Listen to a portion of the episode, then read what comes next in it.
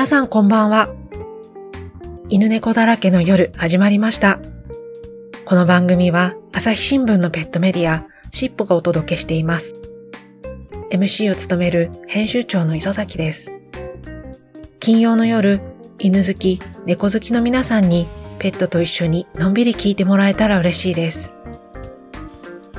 今週も今月22日にオープン予定の保護猫カフェの話題をお届けします。飼い主のいない猫の問題に取り組んできた東京都千代田区の一般社団法人千代田にゃんとなる会が今月22日、千代田区神田神保町に老病ホームとホスピスを併設した譲渡型保護猫カフェを開きます。副代表理事の古川直美さんは、保護猫カフェを訪れたお客さんに介護が必要な猫の姿を見てもらうことは意味があると考えているそうです。それはなぜなのでしょう？インタビューをお聞きください。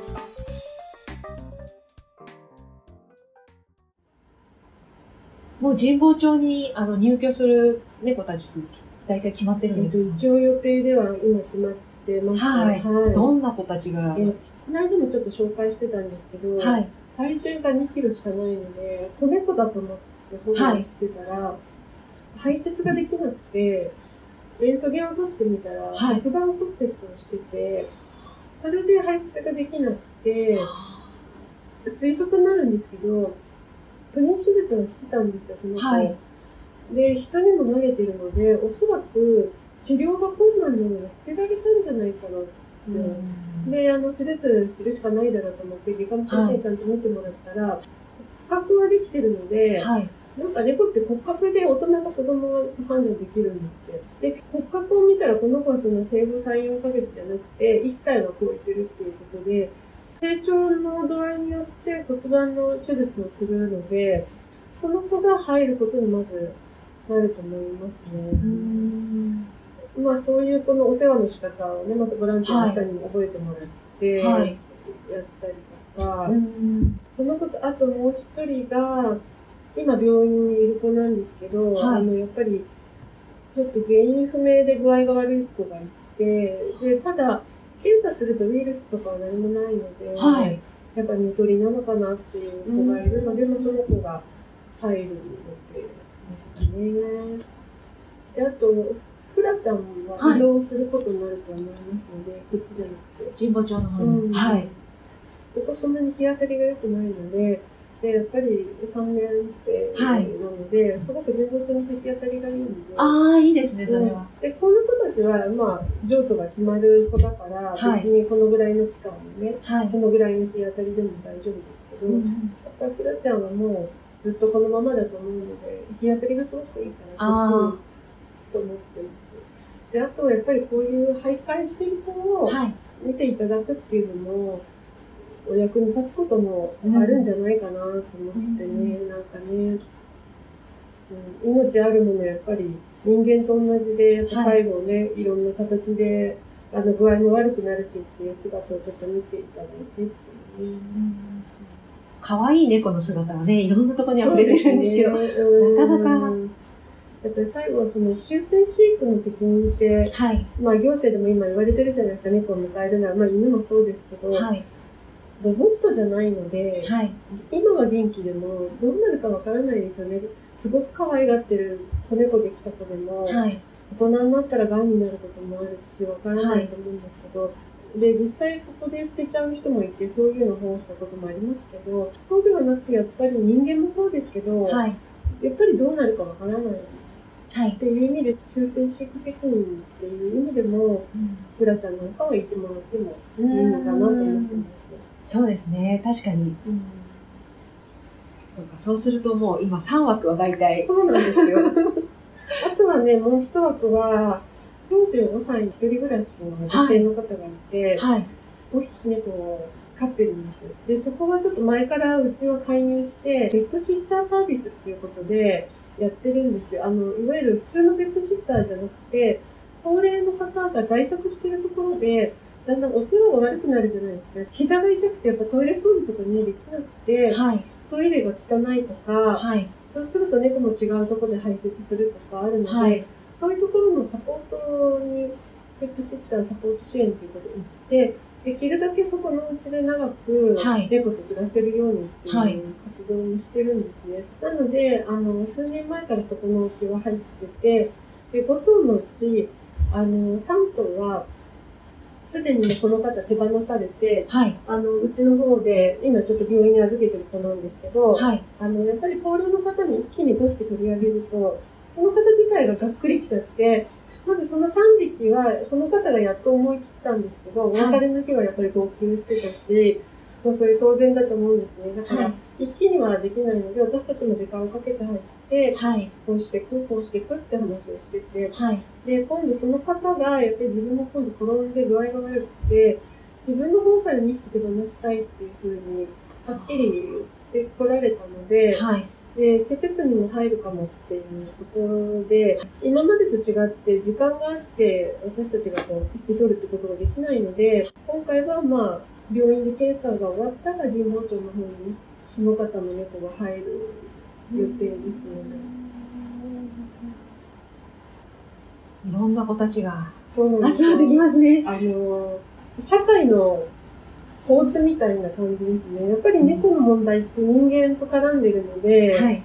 あの、本当に人間社会みたいなもんだと思うんですよ。やっぱり認知症の方がいて、はい。独居の方の問題があってっていう、はい全部それを影響を受けてることですね。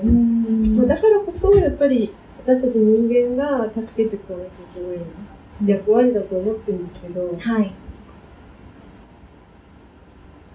確かになかなかないタイプの猫カフェになりそうですね。ありがとうございます。うんまあ課題としては運営で、なんかその運営コストですよね、やっぱりね。私たちも金のなる気持ってるわけじゃないんで、だからまあどうやって、はい。多くの人に応援してもらいながらやっていくかっていうのもちょっと考えていかなきゃいけないし、あと今考えてるのが、もうちょっとコロナが落ち着かないと厳しいんですけど、お子さんにあの学校で見学会に来てもらったりとか、はい。そういうのはやりたいなって思ってるんですよ。やっぱり見てもらった方がいいと思うし、はいあの幼稚園とかね、はいいろんなやつとかね。はい。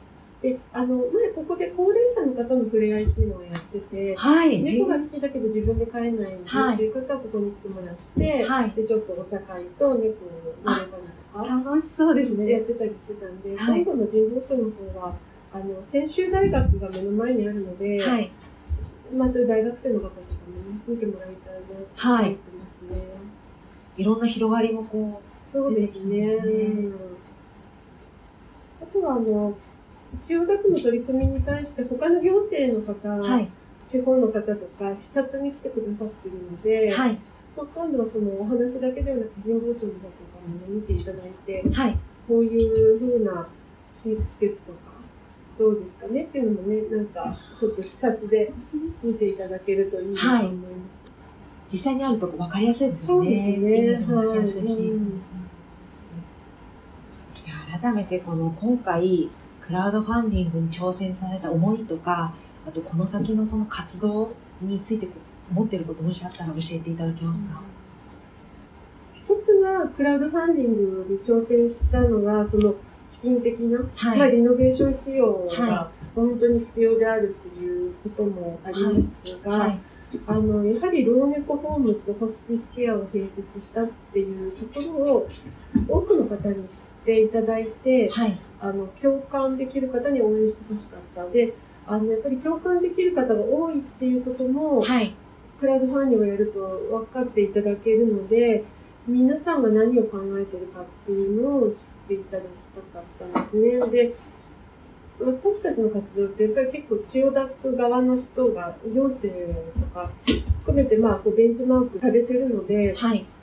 やはりあのお金だけじゃなくてやっぱり共感してるんだなっていうことをアピールするのがはい。大事だと思うんですね。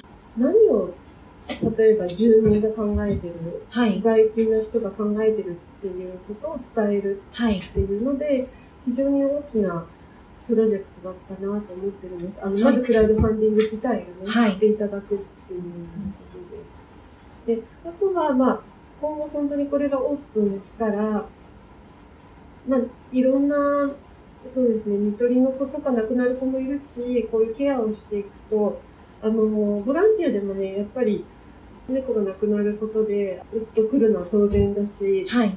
なので、まあ、そういう人たちに対してもやっぱりこう楽しいだけじゃないボランティアだけど、はい。本当にすごく大事な命を預かってるんだよっていうのを分かってもらえる場だし、ボランティアさんにとってもすごく、すごい口はばったいですけど、はい成長の場というんですか、猫って可愛いだけじゃないっていうことを、でもすごく尊いんだよっていうのを分かってもらえるし、はい。やはり東京駅がある千代田の真ん中でこういうことをやるっていうことで、こういうの求められてるんだよ。行政も変わらなきゃっていう。私たち常にやっぱり千代田が殺処分ゼロを全国に先駆けてこう実現できたのは、はいいち早くやっぱり不妊去勢の女性を出した。で、費用もきちんとした費用だったっていうところが大きいんですね。で、それに対して、初代の代表も含めてアピールしてってるんですね、行政に対して。きちんと言っていると。そういう意味で、社会を変えたいっていうところですね。はい。殺処分ゼロから路上死ゼロへっていうはい、そうですね目。標書かれてましたね。はいそれが目標ですね。Facebook でこの間ちょっと出してたんですけど、はい。路上死の毎月どこで亡くなったかっていうはいデータを私たち管理してるんですけど、それをあの表にしたものがあるんです。ずっと今までは Excel でやってたんですけど、はい。あの、うちのボランティアの人がですね、千代田区の地図にこうはい付箋を貼ってって、どこで多いとか少ないとかっていうのをやった地図があるんですね。はい。で、あれを見ると、あの、やっぱりまだ猫が残っているとこなんですよ。外で暮らす猫。だからそれにリンクしてるんでね、はい。ああいうのを見ると、ああ、やっぱり、こう亡くなってる子がいるんだなっていうのを改めて感じて、殺処分ゼロはできてるけど、路上死してる子がいる限り、やっぱり亡くなってる猫をなくせてないわけなので、うん、そこなんとかしたい。で、ただ、全国の人にそれは押し付けないです。まだまだ繁殖がはい。過渡期のところもあるので、はい。なので、いろんなステージがある中で、はい。あの、こういうところに今やってる、私たちの直面している課題を知ってもらって、こういう解決の方法の一つとしてやってるので、はい。あの、何か本当にちょこっとでも参考になればっていうはい感じです。わかりました。ありがとうございはありますがとう。ございます。いかがでしたか？千代田にゃんとなる会では今月22日土曜日までこの保護猫カフェの開設費用への支援をクラウドファンディングで募っています。シッポに掲載されている古川さんの記事でクラウドファンディングページをご案内していますのでぜひご覧ください。記事はエピソード欄にリンクがあります。それでは犬猫だらけの夜お別れの時間となりました。来週も金曜午後8時にお会いしましょう。どうぞ楽しい週末をお過ごしください。